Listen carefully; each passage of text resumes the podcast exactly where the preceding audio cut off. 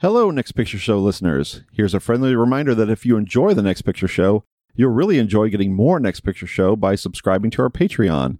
You can get our weekly newsletter for $3 a month and unlock bonus episodes for $5 a month. You also get access to ad free versions of the podcast. We recently released a bonus episode on Ted Lasso, and we have another one in the works on Y: The Last Man. To subscribe to our Patreon, please visit patreon.com slash nextpictureshow. It's very difficult to keep the line between the past and the present. You believe that someone out of the past can enter and take possession of a living being? We may be through with the past, but the past is not through with us.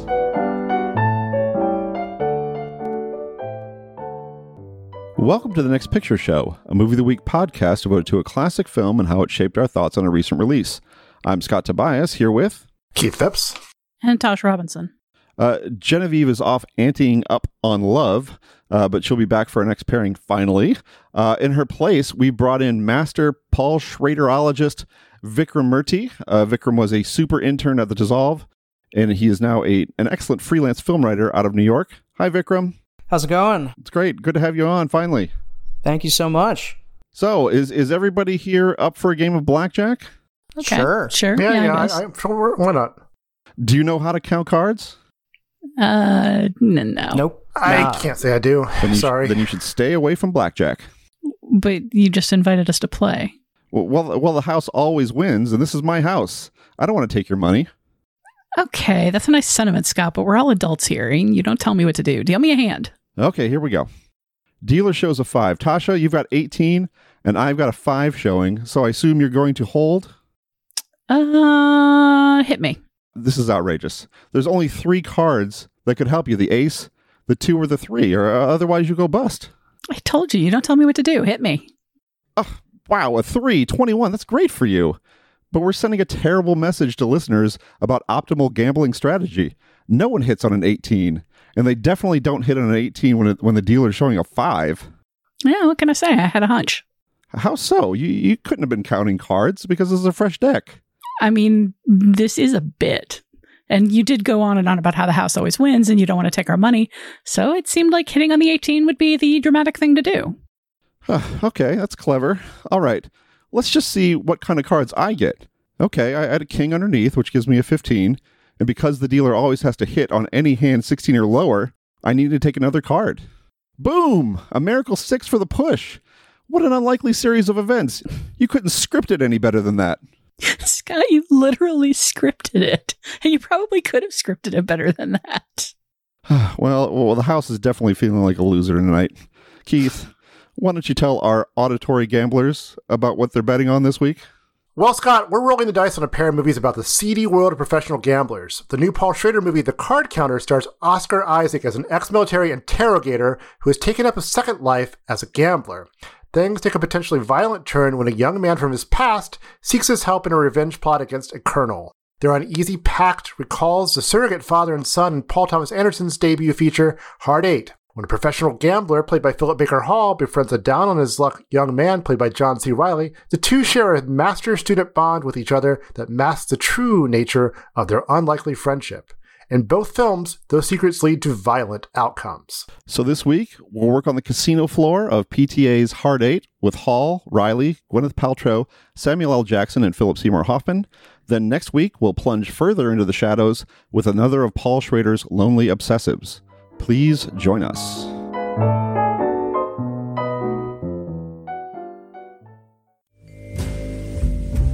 It's always good to meet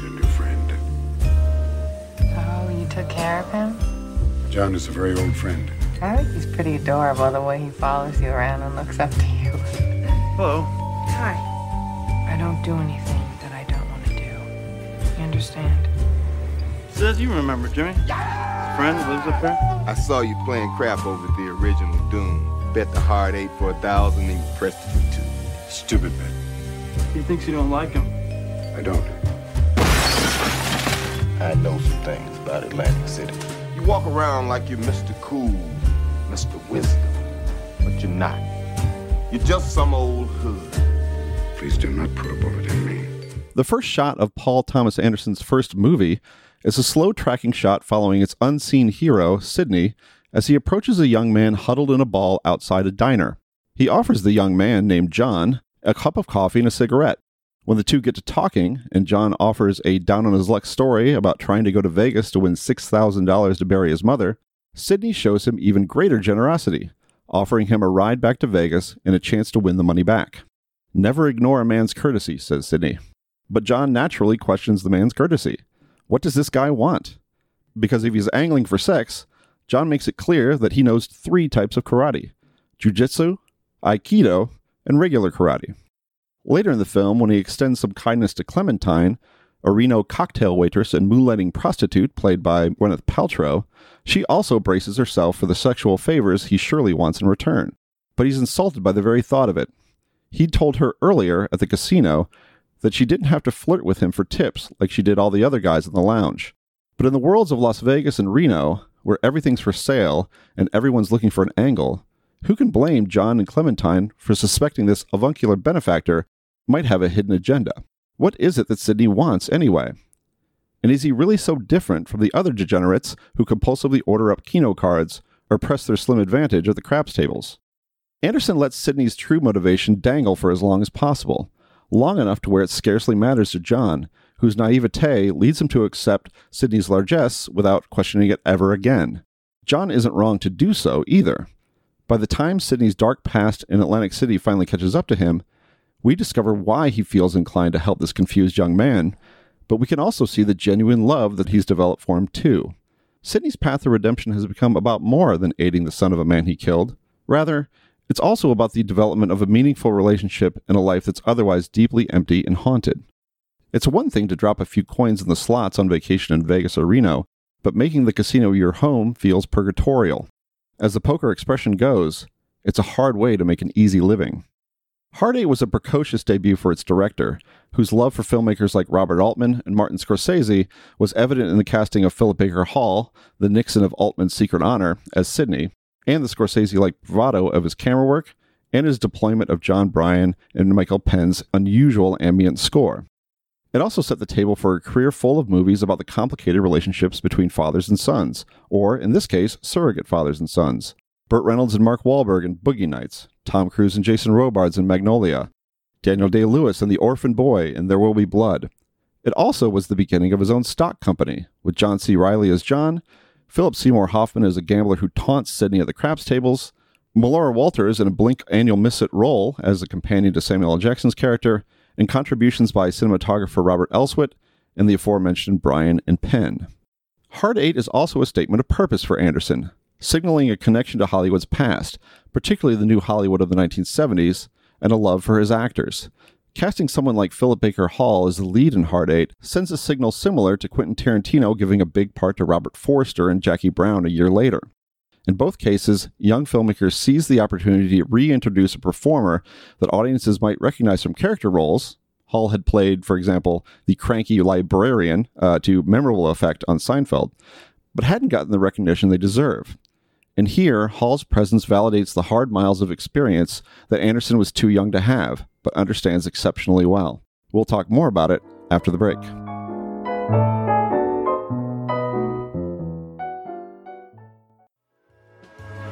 I don't wait for old people. I don't wait for old people. All right, here we go. Let's see another step. Go. Eight easy eight. We're out on a point of eight. Better back on. Okay, I'm gonna light a cigarette now, old timer.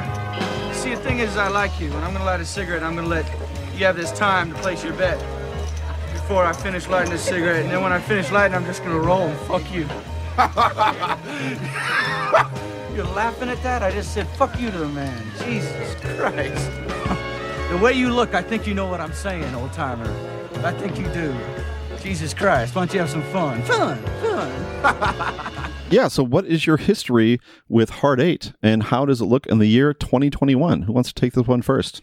I can say I got in on the ground floor with with this Paul Thomas Anderson guy uh, because you know I, I wasn't didn't see it at a festival or anything, but I saw it in its first run, which I think I also wrote a review on it based on that because we, we would review things just when they played Madison in the early days of the AV Club, and it was kind of it almost seemed like it was pre at least in this market predestined not to be a hit because they were alternating it with some other movie. It was only playing like every other showing at the one screen it was playing in Madison. But I loved it. I I, I thought this is this is someone to watch, uh, someone I'm going to be keeping an eye on, and and, and uh, uh, you know obviously I was quite familiar with with Paltrow and Jackson at that point, but not the, the two leads of the film either. And and and, and the, you know everything from the performances to the way uh, Anderson handled the camera uh, was uh, you know just just a, hit a sweet spot for me. And I, I hadn't seen it in a few years. I, I, I ended up it's a movie I ended up like watching a little bit of. Like it's on Pluto a lot.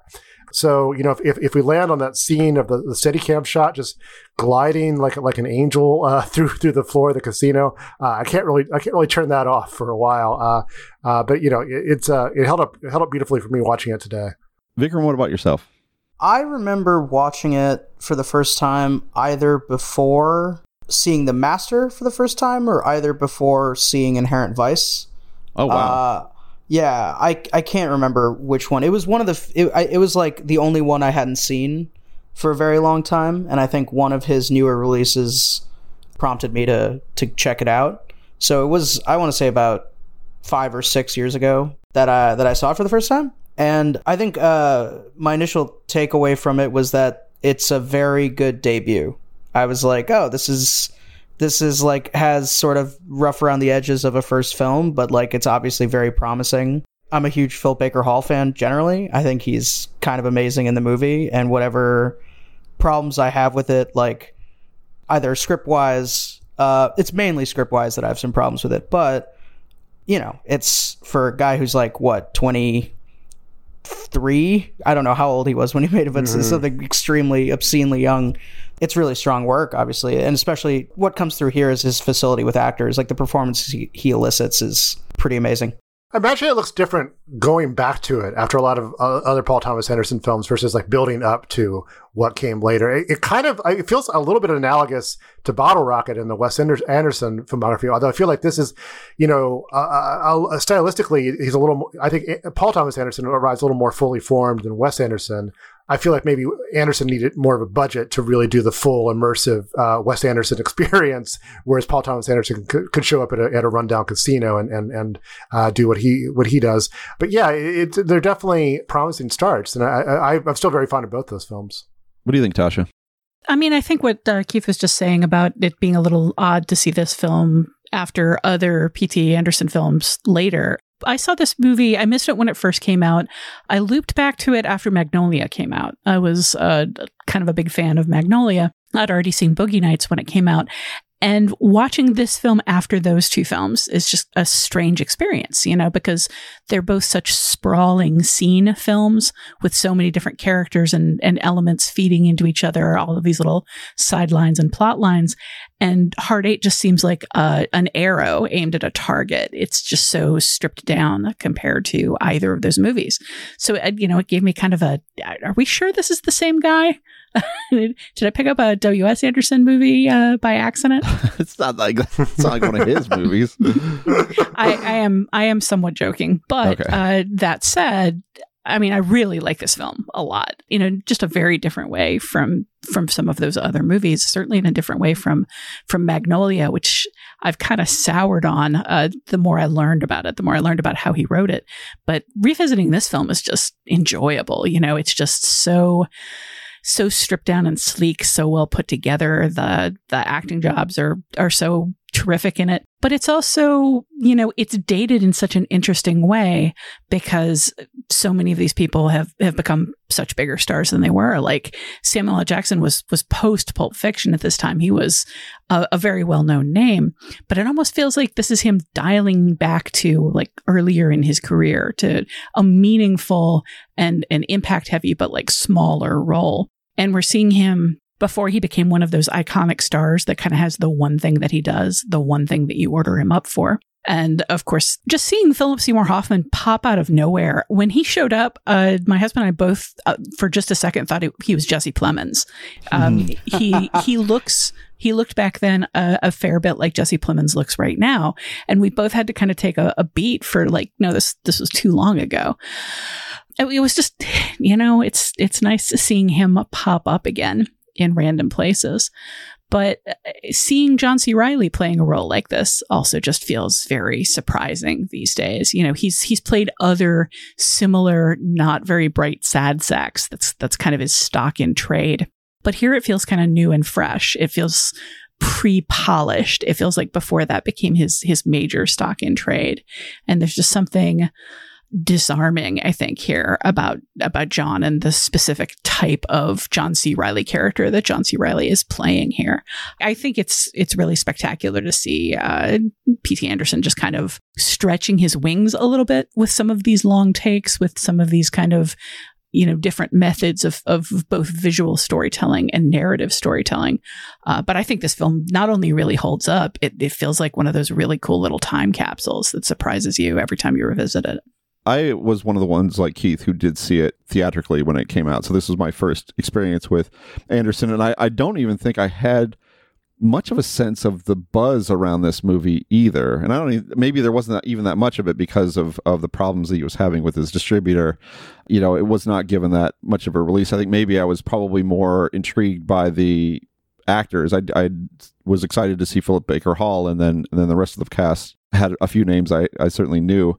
And I vividly remember where I was when I saw it, who I saw it with. It was one of those types of experiences because I think from the very first shot, you know, you're watching something special or someone behind the camera who is doing something really ambitious. And, you know, I think you can, to a degree, I mean, I have my, my whole theory of Paul Thomas Anderson is that, that he didn't find himself completely as a director until Punch Drunk Love. I feel like that was kind of I think there are like two phases of the of uh, his career, and you can, and that's kind of the dividing point where when he stopped being imitative, I guess, of other filmmakers, and then and, and became much more fully himself and much more fully who who he is now with Punch Drunk Love. But I really loved revisiting this film. I think it holds up extremely well. I think there's a genuine amount of care that he takes with these characters and with these actors. I mean, it, it, uh, that that is, as Vikram was saying, you know, one of the real strengths of this movie is is how well he works with actors and how much he gives them to do, and you can you, you can feel how much affection he has both for the, these characters that he's written and also for the actors who, who play them, and he gives them the, the kind of time and the, and the space to really you know make a mark while also writing, I think, a pretty taut, satisfying genre film. Uh, you know, the, the, strategy, which I uh, want to ask you about in a second here, of kind of withholding Sydney's motivation from the beginning, I think it really pays off well once we finally do learn about why he's uh, so generous to John. But um, yeah, so actually, in fact, let's just go ahead and shift to that question. I mean, what do, what do you think of that strategy of, of, of kind of withholding that information from the audience for as long as the film does. I think it's key to the movie. I, I, think it's a lot of what makes the story here is not really knowing who your main character is. And I think that's going to come up, uh, especially for me, just in a big way uh, in our next episode when we talk about the card counter, because it approaches a very similar story in the opposite kind of way. And I think it really hurts the the narrative. I found myself partway into this just wondering like why am I so mesmerized by this uh, when it's it's doing exactly some of the things that I don't particularly like in the card counter. And I think it's just because everybody loves a mystery, you know? There's a sense of depth to this character. There's there's a sense of uh, age and wisdom and experience and knowledge to Sydney, but you never doubt that he has an intent. You never doubt that he wants something. And the fact that so many characters on screen theorize about what he wants, usually aggressively, usually trying to to fend off what they think he wants, and then he's gentle and sometimes contemptuous in in pushing back but no that's that's not what i want it just keeps the question at the forefront of your mind of uh, okay so what is he about you know it's it's the big mystery that kind of keeps this movie chugging along through its uh, you know it's it's got a lot of interesting little bits of business and and set pieces and character work but the story itself if you think about it is pretty low key and loping. I, I think a lot of what pulls you through all of it, what holds it all together, is just kind of that central question like, who is this and what is he doing and why? I think it also, in specific ways, brings out some good moments from the other characters too. I'm thinking specifically of Gwyneth Paltrow. There's a moment where she seems absolutely certain that he's going to take advantage of her. That that that she's in this incredibly vulnerable place, and that that this is that this end game that is that would be her expectation, I suppose, of any. Of, of most men she would come across in, in Reno is that he's going to take advantage of her, in this terrible spot that she's in, and and you can see that kind of dread on her face. And I think that I think it's it's interesting to hold on that, and I think it's also interesting to allow enough time to pass to where you have an accumulation of genuine feeling for John because you know at the beginning it becomes it is really transactional. He feel he, he has to he has to do what he has to do, you know, and we understand why he has to. He feels this, this compulsion to seek some kind of a debt, I guess, that he needs that he owes John that John doesn't know about. But I think there ends up being so much more to that relationship, um, which get te- gets tested, of course, in, in very dramatic ways in the in the third act. I'm gonna slightly, I guess, go against the grain here. I am not a huge fan of the reveal of why Sydney has been so kind of paternal to John. It's funny because I rewatched the movie yesterday after not having seen it in like seven years. And I remembered the first half of that movie very well. And then I didn't really remember the second half of the movie. And there's a moment when he's talking to Gwyneth Paltrow, when Philip Baker Hall is talking to Gwyneth Paltrow, and she asks him, oh, do you, do you have a family of your own? And he goes, oh, yeah, I have a, I'm divorced and I have two kids and I haven't seen them in a while. And to me, that was all the information I really needed about why he was so kind of close to these two sort of wayward souls that he meets and how like he feels really protective of them. And cuz like it's like they're almost his surrogate kids and and he feels sort of kind of protective and they, they they're obviously very lost and not really certain of their place in the world or how they're going to move forward. And it feels very abrupt, I think, narratively, when Samuel Jackson's like, oh, I knew what happened in Atlantic City. You killed his father. And then, you know, it literalizes the whole idea of when he goes like, oh, I feel he's like a son to me. And especially when Samuel Jackson later tells him you'll never be his father. I feel like these things are kind of heavy handed. Are there, or at least they're executed heavy handedly, at least for my taste mm. when I don't think the film really needed it. Honestly, I think that especially because these characters are lived in by the performances that they're filling in sort of the general I don't want to say sketchiness, but the kind of uncertainty of who they are on the page. Like they feel very lived in in the performances. I don't know if we really need, or at least I didn't really need more explanation than that. And I think that my attention kind of starts to waver when everything starts becoming really explained. Yeah, I, I, can see that. I mean, I, I, feel like it works. It all works, but but I had actually forgotten there was a big reveal like that in this film. And when we got to it, you know, I, I, I do think Sydney is almost as interesting of a character, maybe more interesting a character if he's just doing it because he's right. a, kind of a lost soul fishing, you know, trying to rescue other people from, from the fate that, to which he succumbed. But but to me, the whole film, the works, the film works even with that in there. Yeah, I just I can't accept I can't easily accept a a character in fiction who is purely altruistic. And it's just uh, you know, it doesn't seem to fit within human nature and it doesn't fit very well into just kind of the boundaries of of narrative storytelling. Your character who's the gay best friend or, you know, the the magical black man or the hooker with a heart of gold, like all of these archetypes that kind of exist, the manic pixie dream girl, even the character that only exists to benefit uh, the main character and to pull them out of whatever they're in and help them along their way. Those characters are rarely interesting and they rarely seem like they have any source in reality. They're, they're kind of a lazy wish fulfillment for unhappy screenwriters, as far as I'm concerned.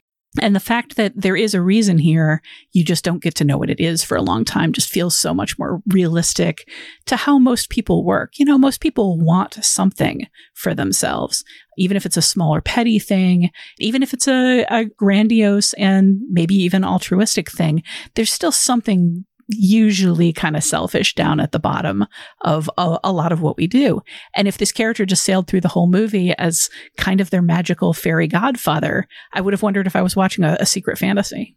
Uh, yeah. See, my my problem. I, I really think it's necessary for him to be more than just you know a lonely guy you know who's who's kind of screwed up in his life with his family or something or is did, did no longer married doesn't see his kids etc I think that it's important that he is like a condemned man, that he that he has done things that are vile, that are wrong, and I think that that's going to end up coming into play, of course, uh, when we bring in the card counter. But like, you know, I think that if we just look at his life in isolation, it is a fairly grim and meaningless one. I mean, there's not really, to me, like there's one of the kind of critical small moments in the movie is when he is just playing Keno, you know, just in the middle of that lounge, you know, and, and he kind of stops the conversation so you can hear the numbers. And there's just something so when he is actually out there gambling, there's something so sad and compulsive and joyless about that experience for him. And I think that this is his opportunity, of course, to have something in his life that is a little bit more meaningful, to do something that may not bring him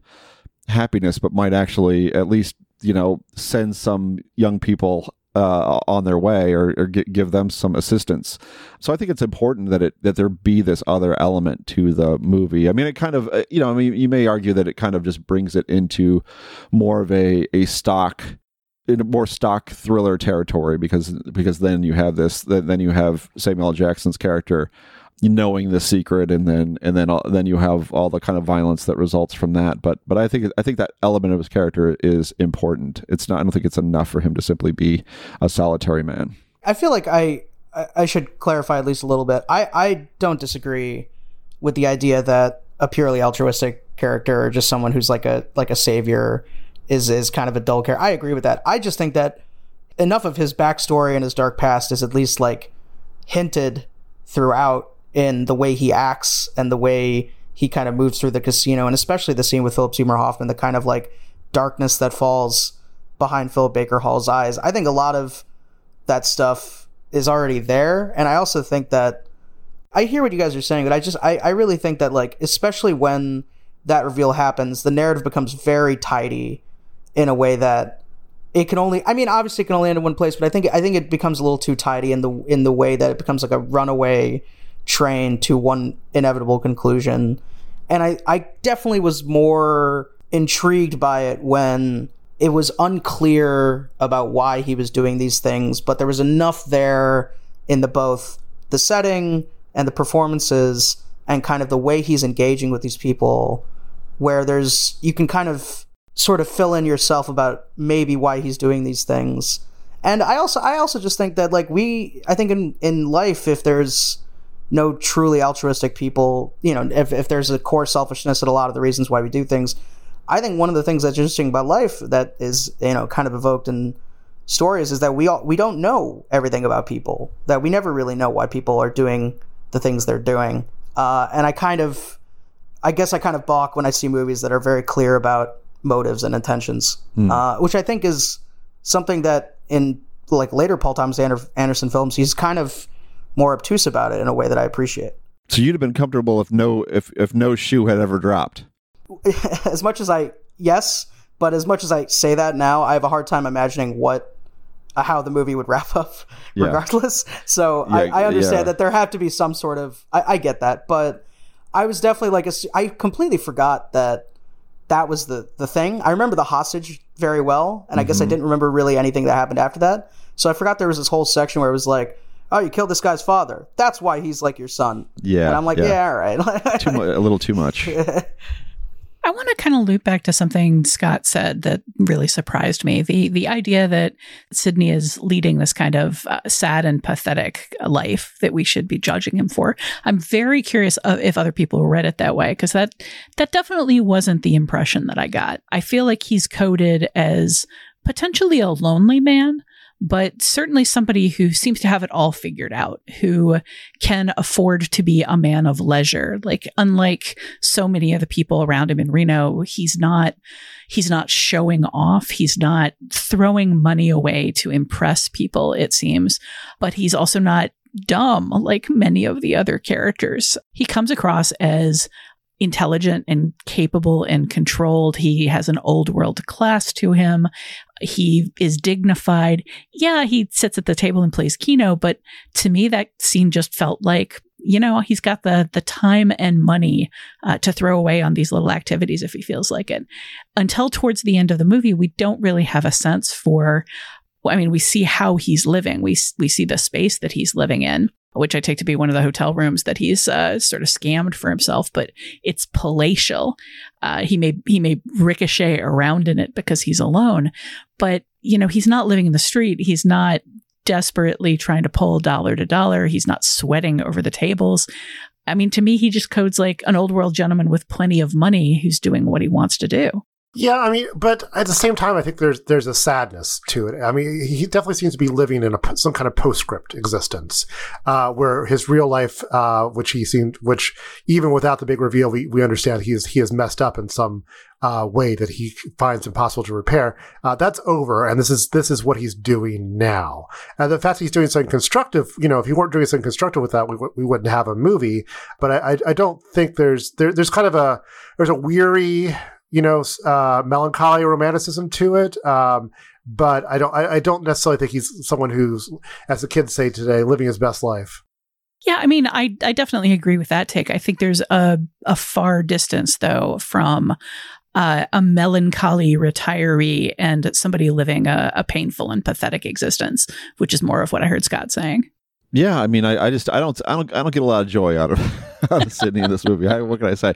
I would say that I fall somewhere in the middle. I do agree with Tasha that he has it figured out.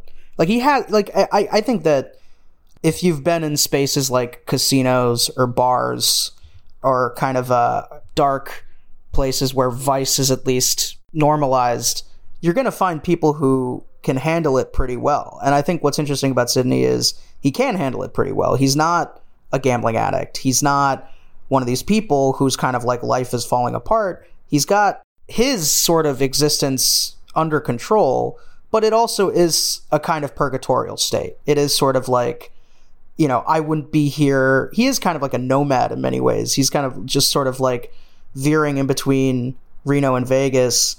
And you'd get the sense he wouldn't be here if things had gone a little better back east but in this in the place that he's in, he's not like off the deep end. He just likes being around people who are, are less than reputable and uh, in spaces that could be considered less than reputable.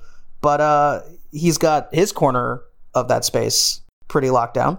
Yeah, uh, and like I said in the keynote, you know, uh, it's it's a hard way to make it easy living. You know, and uh, he does. Exactly. I think he certainly knows how to he's a grinder. He knows how to kind of get through. I mean, he's actually, if you think about other poker movies, it's uh, uh or other gambling movies, it's a, it's a little, he's a little bit like an older version of John Turturro and uh, and Rounders. You know, somebody who's just who just knows how to, you know, grind out a living. You know, who who isn't who isn't taking any big shots. Who just knows what angles to play and what angles to, to what games to avoid and and uh, occasionally plays a little Keno, and that's about it. Um, but I, you know, it doesn't seem like it doesn't. Again, it doesn't seem to me like the the most uh, joyful or, or fulfilling e- existence for him. Um, but maybe you know, maybe that's something he doesn't feel he deserves. You should you should try Keno. Yeah, well, maybe uh, that's true. That's true. I do like to. I, I yes, uh, I, I I I could say I've been to Vegas several times. Have not tried Keno, so maybe that that would uh, put put my. Is it basically like just ta- tabletop lottery or something? I, I never I never played. I Keno think so. Either. Yeah, yeah, basically, I think. Mm-hmm. So we we've talked quite a bit about Sydney and, and Philip Baker Hall's uh, excellent performance as well. We should that's that's central to the movie, but there's a lot of other familiar faces in this uh, movie uh, in roles big and small. I was curious if anything, any one of those performances really stood out for you. I think the obvious one is Philip Seymour Hoffman. I think one of the great small performances of mm-hmm. that decade. And, you know, he sort of, I, I do like that even as far back then, PTA would very, is very much like, we're going to cede just about five minutes of the movie to him almost entirely and uh, just give him his little showcase. Mm-hmm. He proves yet again why he was one of the best actors of his generation, just yeah, by playing kind of an asshole. Yeah, yeah. and and also and also a very important contrast to Sydney in terms of like the type of person that you might meet in a casino. You know, I mean, you're going to meet kind of louts like that sometimes, and the way the way that b- the two of them act against each other in that scene uh, really is exciting. What about you, Tasha? What any st- standouts for you? Um, honestly, Samuel L. Jackson does uh, a fair bit for me. I I feel like, as I kind of said earlier, he's he's become one of those icons that kind of plays the same type of role over and over, because people say, you know, what we need in this role is is a, a Samuel L. Jackson.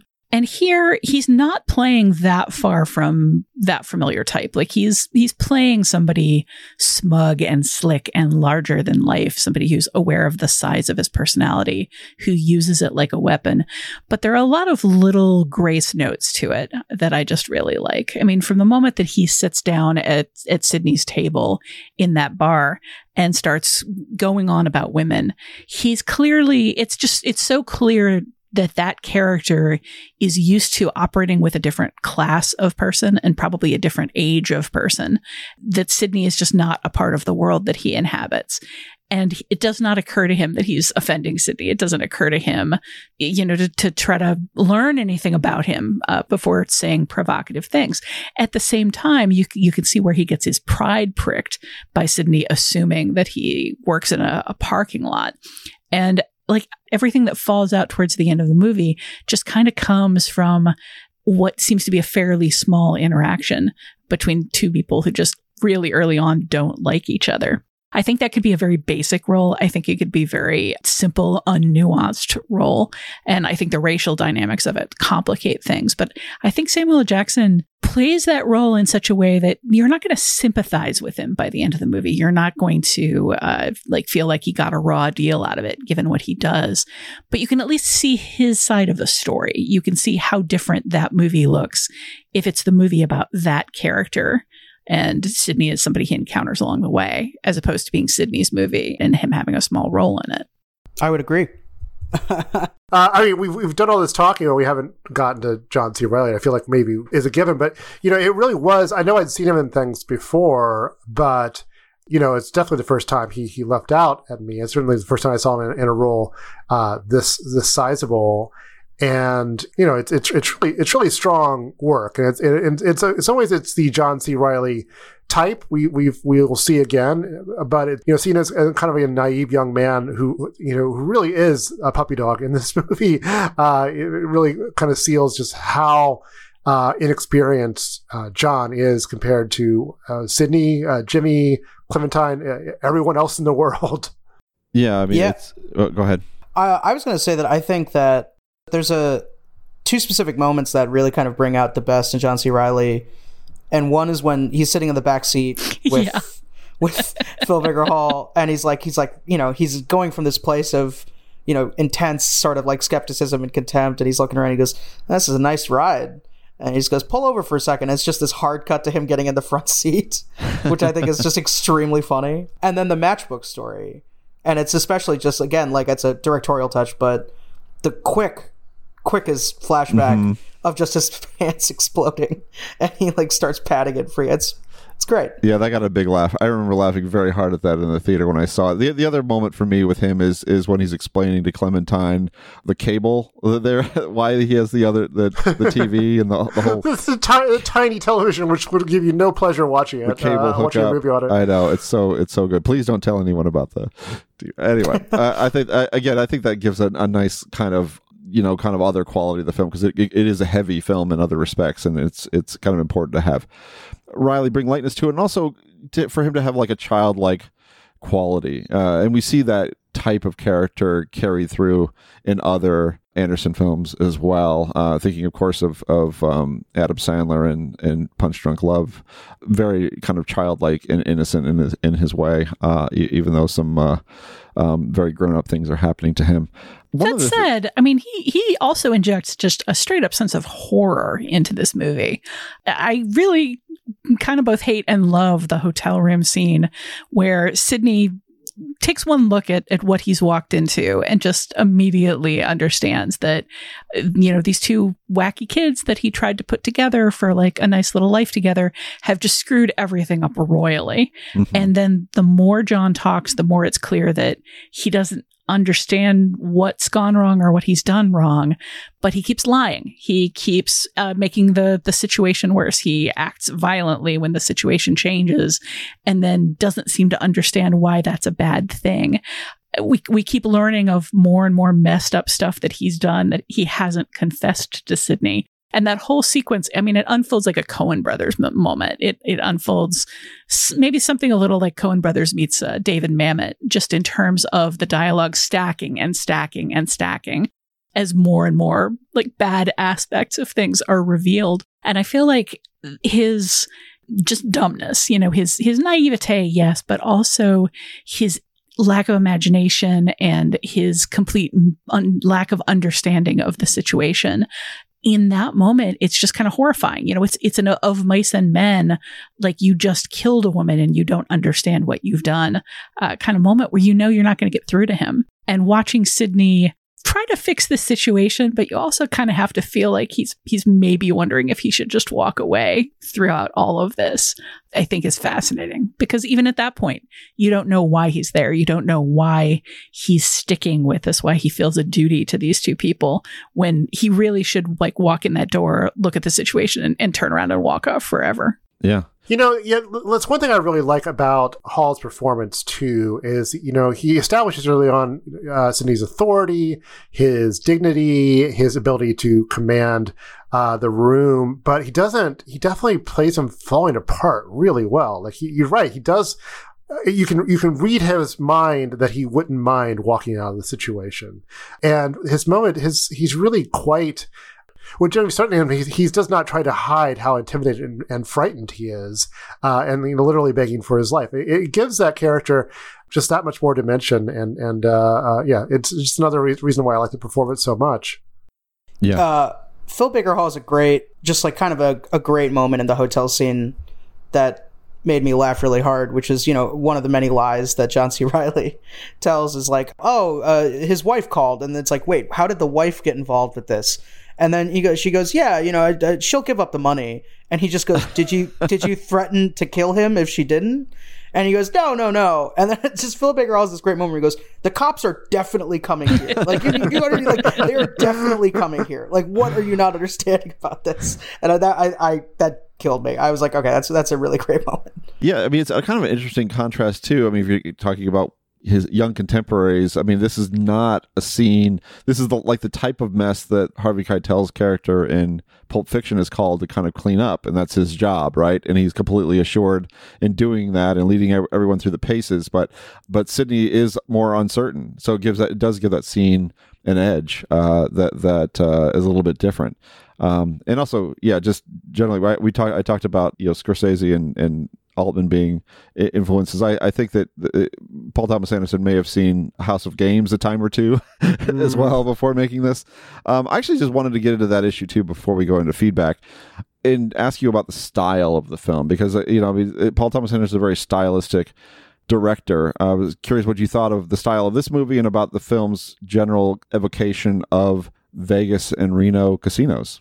Well, it feels like for the first three films, Thomas Anderson was like mixing Scorsese and Altman in, in, various, you know, different different proportions each time, and he was really good at it. I think you're right; he doesn't come into his own as a director until until later. But I think he could have stayed in this zone and made a really fine career you know, changing up the degree to which he's he's drawing on one director or the other. I'm glad he didn't, but I think that this and and Boogie Nights especially, and Magnolia being the most ambitious and some way, in some ways uh, top heavy of of uh, those films, uh, show that you know he, he knew what he was doing. He, he drew on those influences really well.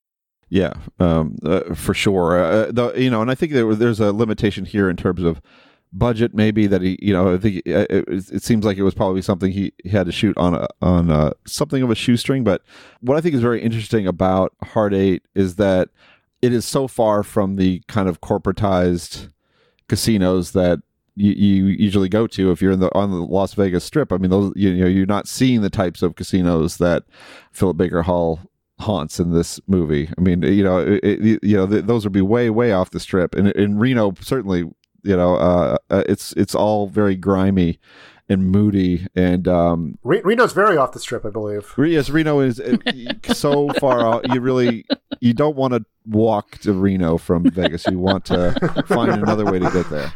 I have kind of I have chafed against some of uh, the stylistic, I guess, choices in Paul Thomas Anderson's first three films uh, in the past. I do think that there is a there is a neediness to some of the camera movements, especially eh, more so I think in Boogie Nights than anything else. I have softened on that position yeah. in, in in recent years, especially because knowing that how rare it is for like a 24 or 27 year old to get this kind of resources to make these kind of movies. And I, I fervently believe that Boogie Nights is probably the greatest Goodfellas ripoff ever, like Yeah. on a, in a visual sense. But I do think here, especially with Hard Eight, I, I think there's nothing wrong with proving yourself a little bit, and I think the ways he does that, even if it, they are derivative, are are uh, pretty special. I especially like the shot that he stole from Something Wild, uh, which is the, the the gun in the sewer. Uh, it's a it's a kind of a I guess I think it's in slow uh, it's slowed down and it he kind of the gun hits the hits the the street and goes into the sewer, which is uh, what Melanie Griffith does. Yeah, and De- something Demme, wild. Demme Um, another massive influence on absolutely on uh, uh, without a doubt. mhm. I don't know. I, I do think the there is kind of a manic energy that I at least appreciated with uh, Boogie Nights and Magnolia, and what I what I definitely noticed here, especially the second viewing, was how like elongated the scenes are, where there's like a lot of dialogue, and the dialogue is delivered at a measured pace, and I definitely feel like scenes go on a little longer than I expect them to with a Paul Thomas Anderson movie. Mhm. Especially, I'm thinking of the scene when uh, Phil Baker Hall goes to the hotel room and he's outside the door, and him and John C. Reilly go through like four different rounds of like, "You're not gonna freak out," and he's like, "Open, open the door, man!" And it's like, and it goes like, it goes on way longer than you expect. And the same thing with the Samuel Jackson, him and Samuel Jackson in the car when he's like, kind of, they're like, "Oh, you know how, you know, everything's fine," and it like, you're just like, "All right, where is this?" it's like this is this is taking a long time to get to the point. point and i i do kind of appreciate abstractly or at least theoretically how much he's willing to hold the audience's patience just by like you know watch these people listen to them and like and and kind of sit with this but i mm-hmm. do think that is something that it, it feels very much like it feels very much like a, a a first director choice that i think he eventually irons out even you know in the next movie I feel like there's a lot of David Mamet in some of the the dialogue in some of these scenes. Exactly what you're talking about the the sequence at the door, the sequence in the car. I thought of Mamet in both cases, and in both cases because there's the, just that kind of escalation around circling the point. I kept thinking of Glengarry Glen Ross and uh, the scene where Alan Arkin's character and Ed Harris's character are talking about maybe robbing their employer, or maybe they're speaking about robbing their employer. Are we speaking or talking here? like that negotiation, the negotiation in the car where Samuel L. Jackson is like, it's not that I'm saying that I will rat you out unless I get some of this money. It's that, uh, you know, he, he, kind of it, it escalates and it, it mutates and it changes as we're having a conversation that isn't the conversation we're going to be having uh, but we're not going to that conversation yet he's not taking a direct route to the fireworks factory and i feel like a lot of this movie like its its longueurs are are aimed at moving at the pace of Sydney himself. You know it, we're- we're conveying this uh, older quiet gentleman who's living an older quiet life. And he doesn't rush through things. He gets pulled into situations where he feels he has to rush through things. But when the movie is focused on him in that bar or even just like moving across a parking lot towards a, a diner door it's very slow and deliberate because the the movie itself is echoing who he is. And and I find that pretty fascinating. But that said this time around the the directorial choice that caught me most was just how often Anderson controls what you what you see and makes you want to see things that you don't get to see yet like the most obvious and striking example is when Sydney first comes into that hotel room and he doesn't let you see the hotel room. He's he lets you see Sydney's reaction and then they have he and John have one of those long dialogues you're talking about that go on longer than you would have thought. That's just what am I seeing? I'm not going to tell you what you're seeing yet because we you don't get to understand that yet. All right, well what what what happened? Well, I'm not going to tell you that yet. And just and on and on. And this whole time, if you're like me, you're thinking, okay, he he killed Clementine. Like, what else could this possibly be? And then one of them, and then Sydney says, you know, who is he? And you're like, okay, something else is going on here. And that just keeps unfolding, and unfolding, unfolding in in each case with each new iteration, each new piece of information you learn. You're not taking any of it in visually. And that's echoed in littler ways throughout the movie where you lose characters off screen uh, occasionally for a moment at a time. In that long shot that we keep talking about, Sydney moves across the frame until he's out of frame and the camera moves on without him for a while. And then eventually he circles back into frame. There's a bunch of stuff like that throughout the movie where Anderson deliberately loses sight of someone or something in order to control what you're seeing, in order to make you aware of what you're not seeing. And it is kind of flashy, it is kind of conscious, it is kind of film school, but I still love it. Yeah, and I think and I think, you know, that Anderson understands that in the instances that you and, and Vikram cite in, in the in the scene with Samuel L. Jackson in the car and then the hotel room scene, that all of that conversation can still build tension because that question we have that question lingering in our mind like what is going on or what's about to happen and so just you know the, the, the length of those conversations ends up building uh, tension rather than diminishing it because we're, we're, really curious about what is going to be at the end of the whole thing I have one last question to ask, very lightning round question before we get to feedback. Paul Thomas Anderson insisted, very badly wanted this film to be called sydney Uh, the the film, uh, the company, the, the, the powers that be uh, wanted to be called Hard Eight. Uh, who, who was right? Uh, uh, is it should it be called Sydney, or do you like the title Hard Eight? He he was so into it that he insists on calling it Sydney on the audio commentary for this and for for uh, for Boogie Nights and probably subsequent audio commentaries as, as well. Uh, I think Hard Eight's a better title. Uh, sorry, sorry, sorry, Paul Thomas Anderson. I- am not sorry. Sydney is a terrible title. People would think terrible. it was no. It's terrible. It evokes it evokes Australia. Like it it evokes uh, some kind of stock pencil neck geek Hollywood character. It, it tells you nothing about the movie. Hard Eight not only evokes the the gambling aspect, but it just you know it has a it uh, for lack of a better word, it has a harder sound to it. It, it conveys something difficult, like a, a difficult choice or a, a difficult moment. It evokes curiosity. Sydney is just, I don't know, like why why not call this movie John or Clementine? They're also major characters. Like, what does a person's name as a movie title tell you about anything? Uh, it's funny you say that because I, I believe the distributor's problem, one of the problems with the title was that they thought audiences would be confused and think the movie's about Australia. Um, I I personally um I don't love Sydney. I think Hard Eight sounds better as a title, as mm-hmm. Tasha just just said. But I think both are kind of like, all right, that's a that's a name for a movie. They they both don't inspire a lot in me either way. I like Hard Eight as a title. Hard Eight comes up in the movie a couple of times too, so so it, it fits. You know, um, I, am afraid that though that this this uh, conversation this part of the conversation is gonna if Paul Thomas Anderson is, subscribes to the Next Picture Show, I think, I think that I think that subscription will uh, elapse. Uh, this but, is this uh, is where so, he's so, just going to oh, hang up the the theoretical right. phone in rage. so, I, I know that you're actively trying to transition us out, Scott, but I, I got to ask: we super skipped over Gwyneth Paltrow when we're talking about you know memorable characters and memorable moments. We have super super not brought her up. Yes. Is that because other people uh, don't don't hugely love that character or that uh, that acting job. No, I, I, think she's really good in this film. Yeah, it's, uh, a, I think it's a kind of a weird casting. Really good, I think, but, but, yeah. What do you what do you what do you think, Todd? Is it weird in retrospect? Is is that is that is that it? Or I thought or it was weird at the weird? time. Hmm. Yeah. What do you think, Tasha? I I don't. I mean, I don't I love the character. Fine, but oh, the char- it's the character that bothers you more than the performance.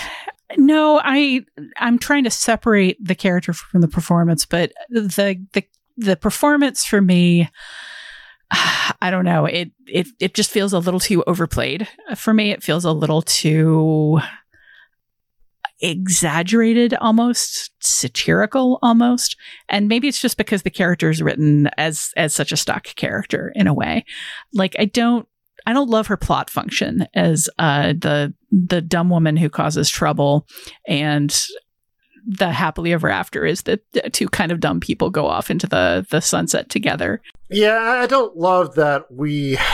It just doesn't seem particularly interested in whether or not what the, the this post you know this post marital decision to take one last question mark uh, job is something that's going to be a problem in their marriage or, or is, is, is anything that's all kind of left dangling uh, as well. And that may be a matter of, of, of, that character being a little, as you say, less less well defined than than she could be.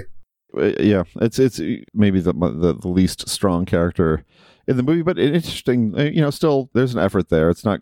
It's it's a little bit above stock, uh, and uh, I think Paltrow does uh, the best that she can with that role.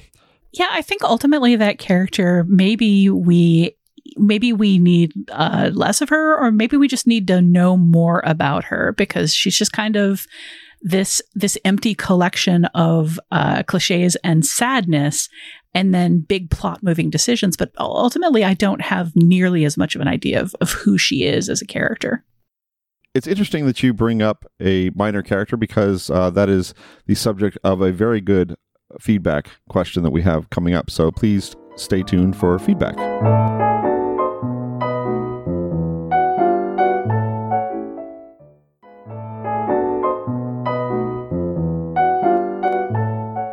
Now it's time for feedback, where we answer any questions and respond to any comments about our episodes or anything else in the world of film. This week, we have a very interesting anything else in the world of film prompt from listener Sean. Tasha, do you want to read this one for us? Sure. Sean writes I finally got around to watching The Farewell, which I liked quite a bit. Afterward, I found myself really wanting to know more about the character of Aiko. To recap, she's the fiancée of Hao Hao, who is in turn Billi's cousin and Nai's other grandchild. She's a big part of the plot because she agrees to travel to China to marry Hao Hao. They've been dating for three months. She's acting as cover so everyone can say goodbye to Nai. She does this in spite of not speaking the language and with no apparent family or friends in tow. So after watching this film, I really wanted to know what Aiko's deal was. Does she have family around? How's her relationship with them? How does she feel about Hao Hao? It's not the point of the film, but it did strike me as odd. This got me to wondering do you have any minor characters who stuck with you like this or you just wanted to know more about? So many, right? Yeah, the first one that came to mind is uh, one who I think is too major a character to really count, but relative to what we were just talking about, which is Philip Seymour Hoffman's character in Charlie Wilson's War. Uh, which to me, it's like you just start over with that movie and make it about that character, which is I think it's, it's Oh, a much a good one. more more compelling uh, film. But I've actually I think it's a, t- a tendency that kids had, or at least I had, because I remember as a kid I was really I always wondered what happened at the, in the opening moments of Star Wars. There's a, a silver droid that looks just like C-3PO who like appears in one shot and wanders off to you know does was whatever. But but you know I always wonder what happened to that guy. They made an action figure of him. You know does he have as much of a right to to a story as, as C-3PO?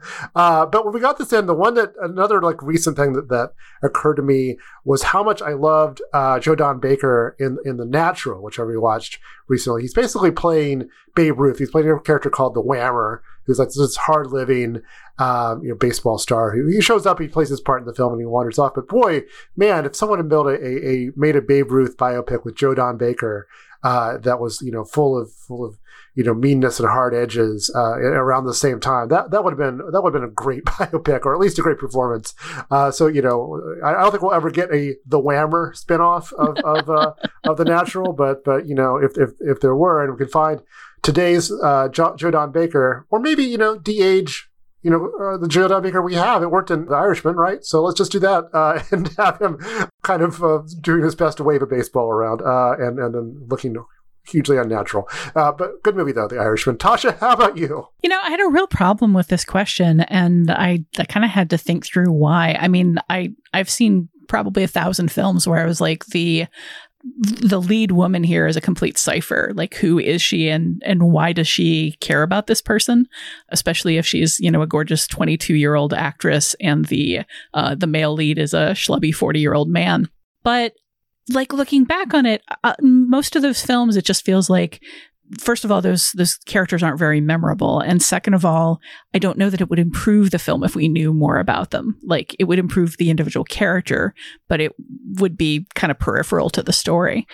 And then I started looking up, you know, uh, some minor characters that people wanted to know more about, and more than half of the ones that end up on uh, internet lists are char- characters that, like, to me, knowing very little about them is the entire point. If you look at Har- Harvey Keitel as the wolf in Pulp Fiction, or uh, the the gas station attendant that refuses to bet in No Country for Old Men, these are very minor characters that you know very little about, and you you kind of love that. That makes the character like do we want to know the life story of the gas station attendant from No Country for Old Men? Would that in any way improve that acting job?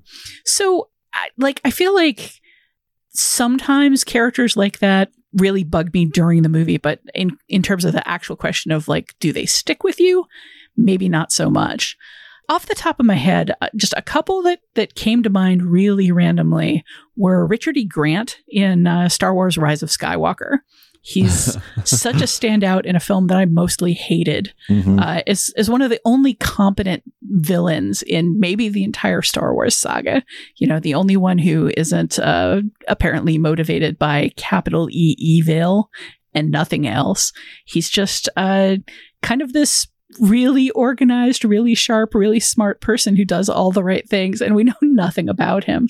Now, granted, that may mean that there's a, a, an 80 issue comic book series or uh, Hmm. four novels about him somewhere that I haven't read. Just speaking of Pulp Fiction, the one I it's funny you should bring that up. I, I one I almost named was Julia Sweeney's character in Pulp Fiction, the, Oh. the, junk, the junkyard employee who with whom the wolf has some kind of really chummy, flirtatious relationship. Well, what, what's her deal? I was wondering about that. She feels like, I mean, sometimes you get a minor character that you know nothing about, and you feel like something was definitely left on the cutting room floor. Yeah, possibly. That, that character definitely feels like there maybe a, what was more there at some point. And, and I mean, if you read if you read uh, the Once Upon a Time in Hollywood novel, that is exactly. I, I would not be surprised if there was a completely a, to- a complete story that he had written for that character that just basically informed his the, the what little of the film that she is in because he did that. That is what that book is all about. Is just kind of like taking bits from the film and even char- characters are not not in the film or barely in the film and and uh, going off in some other direction with them. It's kind of exciting. Uh, what about you, Vikram? I tend to uh, lean toward Tasha's feelings about this. I think that one of the great things about small characters is that they are small and they kind of leave indelible an indelible feeling on the film without taking up uh, taking up the whole thing. But I do think that uh, to bring it back to someone we talked about in this episode, I think Jonathan Demme movies are sort of packed to the brim with uh, characters that make such a strong impression that you'd like to see them even for another scene. That would be kind of nice. Um, to bring it back to something wild once again, something that just came immediately to mind is uh, the Steve Scales' gas station attendant character who uh, sells uh, Jeff Daniels basically like over, just basically upcharges him and sells him a bunch of stuff from the gas station in order to give him uh, a disguise. And he's such a charming, cheerful, uh, uh, really, really uh, compelling character that we only see for one scene. And he owns that scene, but as much as maybe it would detract from the rest of the film, I, I wouldn't mind seeing him for at least another one to just see what he's up to. Maybe doing the same thing to another character, kind of just cheerfully selling a customer more things than they actually need. Yeah. Oh gosh. For that, for some reason, that that immediate what immediately came to mind for me there was uh, Steven Prince in Taxi Driver, the guy who sells uh, the guns to uh, Travis Bickle. Uh, and of course, there's a whole movie, a documentary, a wonderful documentary about Steven Prince called American Boy, where he kind of goes off and tells all these incredible stories, a couple of which are just lifted straight up for Reservoir Dogs, by the way. Um, and, uh, and that would be a character you'd want to see a whole film about. Not necessarily a f- film that would be as good or better than Taxi Driver, but definitely an interesting kind of type of character somebody who's uh, selling uh, selling guns and drugs or whatever people need on in the black market i thought was- uh, all that's very compelling um, the one that came to mind though is uh, for me was a much more uh, audience friendly example i should say. And uh, this is one that i think our, our, our friend and, and super listener uh, mike d'angelo uh, kind of agrees with me on which is or maybe the, uh, is you know there was a this comedy made this canadian comedy made in 2013 uh, i saw it when i saw it it was called the f word it was released as what if. Oh. In uh, in in this country. It's a pretty solid romantic comedy. I, I, I like it.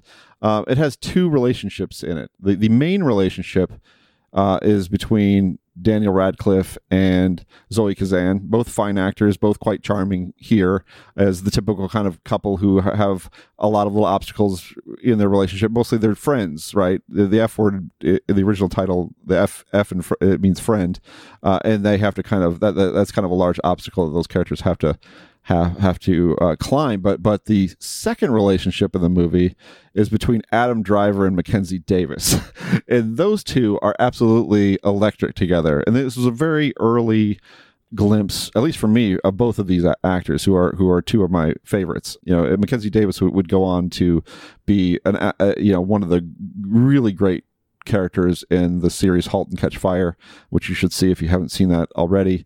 Uh, and of course, Adam Driver is Adam Driver, but but both of them uh, they have this real you know in contrast to the main characters, they have this real kind of crazy energy about them and, and because the, you know maybe and i think it kind of it really makes you want to follow those two as, as charming as as kazan and radcliffe are in the movie they are a much more familiar rom-com type you know kind of kind of quirky characters who who are, are kind of adorable and you want to see together i mean that's a, those are all characters we know but but but mackenzie davis and adam driver there's an edge to that relationship and a, and a spontaneity and humor to it that just you know shocks the movie to life every time they're on the screen. So uh, I guess that that was the example that came to mind first for me. I found myself looking at a lot of directors that I know that make very busy movies that are full of very colorful characters. Like I, I've kind of ran down the list of like Coen Brothers movies and Wes Anderson movies and uh, the Quentin Tarantino movies, a few others. Just like these movies are just packed to the brim with characters who could like get bigger call outs, but do they necessarily need them within the film that they're in is the big question.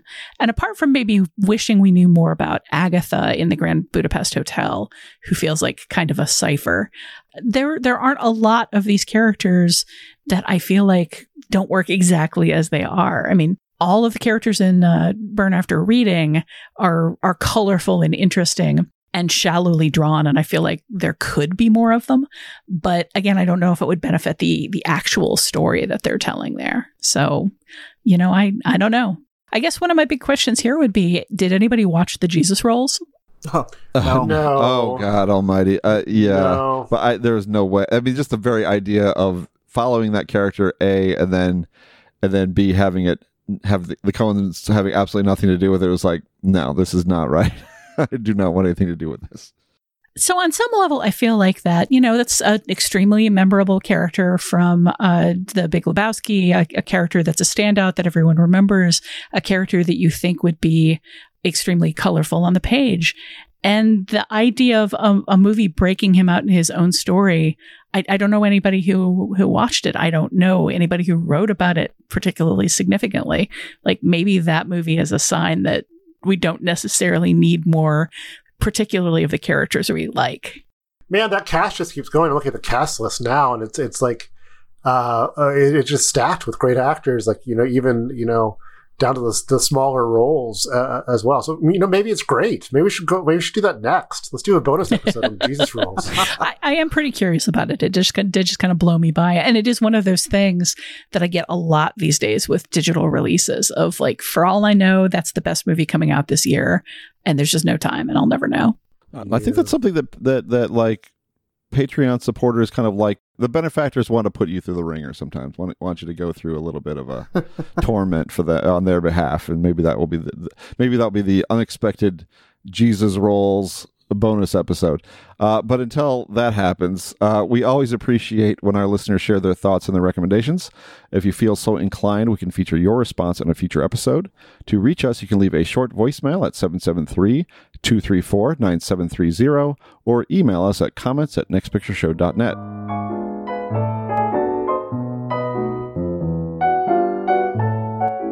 That's it for this episode of the Next Picture Show. In our next episode, we'll look at Paul Schrader's The Card Counter, which also follows a solitary man into dark casino halls, but on a much different path to redemption. Look for that episode next Tuesday, or you can subscribe to the Next Picture Show on Apple Podcasts, Spotify, or your podcatcher of choice. If you want to hear it without ads, and while surrounded by extra Next Picture Show written and recorded content, come support us on Patreon at patreon.com slash nextpictureshow. Find us at nextpictureshow.net and follow us on Twitter at NextPicturePod so you'll always know when a new episode drops. Until then, I'm going to ask you, with the heart and sincerity that I have, please do not put a bullet in me.